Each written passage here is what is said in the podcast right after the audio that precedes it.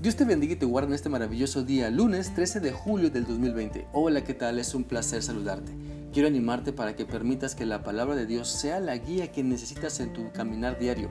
Permite que te alumbre el entendimiento y te llene de sabiduría. Con esto en mente te invito para que sigamos meditando en lo que la Biblia nos dice en la primera carta a Timoteo capítulo 4. Y hoy vamos a leer el versículo 13, el cual dice así. Hasta que yo llegue, ocúpate de leerles a los creyentes las escrituras, animándolos y enseñándoles. Esta porción de la palabra de Dios nos muestra los hábitos en los cuales debemos ocuparnos cuando queremos servir a Dios de manera eficiente, pues al desarrollar estos hábitos nuestro servicio será demostrando el fruto del Espíritu Santo y será entendiendo el propósito de Dios. Y eso lo cambia todo. Sí, cuando entendemos lo que Dios quiere lograr y cómo Dios quiere lograrlo a través de nosotros, nuestra actitud de servicio entonces cambia para hacerla mejor.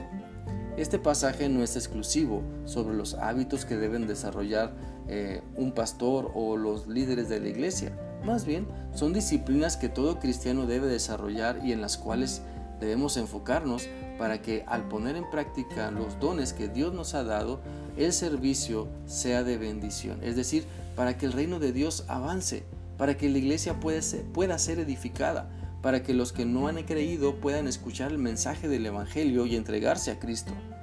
Así que mientras Dios nos dé vida, este versículo nos habla de tres hábitos importantes que debemos desarrollar para ejercer un servicio eficiente a Dios. El primero es la lectura de la Biblia.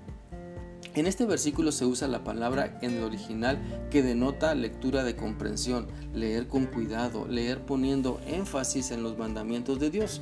Por lo tanto, no se habla aquí de lectura rápida, no se habla de lectura fugaz, no se habla solo de tomar un versículo y repetirlo todo el día como amuleto, sino someternos a lo que la Biblia nos dice porque la leemos, la entendemos, la meditamos, la memorizamos y la aplicamos a nuestra vida. Quiero preguntarte, ¿qué tanto tiempo dedicas a la lectura y el estudio de la Biblia? ¿Sabes? Tu capacidad de someterte a Dios está directamente relacionada con tu capacidad de someterte al hábito de la lectura de la Biblia. Entre más tiempo pases leyendo y estudiando la Biblia, mejores resultados observarás tú y los demás en el servicio que dedicas a Dios. Muchas personas han malentendido el servicio a Dios creen que pueden hacerlo a su manera, creen que es nada más hacer algo y ya. Pero si vamos a la Biblia podemos entender que Dios no quiere nuestro sacrificio, sino primero nuestra vida entregada a su obediencia. Dios quiere primero que nos entreguemos a Él y que después le ofrezcamos nuestro servicio. Por eso la importancia de dedicarnos a la lectura, al estudio de la Biblia, para saber lo que Dios quiere y cómo lo podemos realizar. En segundo lugar, si queremos desarrollar un servicio eficiente a Dios, debemos dedicarnos también a animar con la palabra de Dios. Mira, el término exhortación usado en otras versiones tiene la idea de animar usando la Biblia. No se trata de regañar ni de dar bibliazos, sino animar en amor usando sabiamente lo que la palabra de Dios dice. Por eso, como puedes ver, si quieres animar, necesitas conocer lo que la Biblia dice.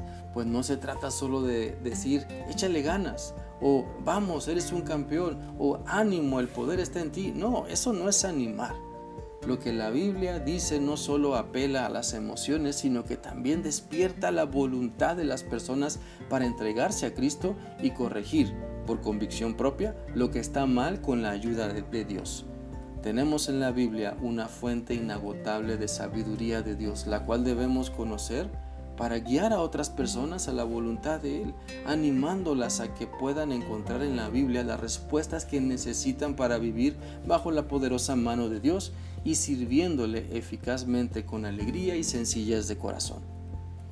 Y en tercer lugar, para desarrollar un servicio eficiente que agrade a Dios, debemos dedicarnos a enseñar lo que la Biblia dice no lo que yo quiero que diga, sino analizarla pidiendo la dirección de Dios, pues es su palabra. Pues al enseñar necesitamos tener cuidado en nuestra preparación, es decir, para enseñar necesitamos aprender. No debemos enseñar como si lo supiéramos todo, no debemos ah, perdón, transmitir la palabra de Dios como si fuéramos los mejores. Mejor mostremos humildad, pues si Dios nos ayuda y nos dedicamos a estudiar la Biblia con ciencia, su palabra, la palabra de Dios, nos irá transformando para que también nuestra enseñanza sea efectiva, para que esté más llena del poder de Dios y menos de nuestro ego. Es por eso que quiero animarte para que al servir a Dios tengas en cuenta que necesitas desarrollar estos hábitos para que puedas servirle mejor, para que seas más eficiente en lo que haces. Espero que esta reflexión sea útil para ti y que permitas que la palabra de Dios te siga llevando a meditar y aplicar la voluntad de Dios en tu vida para que la enseñes a quienes te rodean. Que sigas teniendo un bendecido lunes. Dios te guarde. Hasta mañana.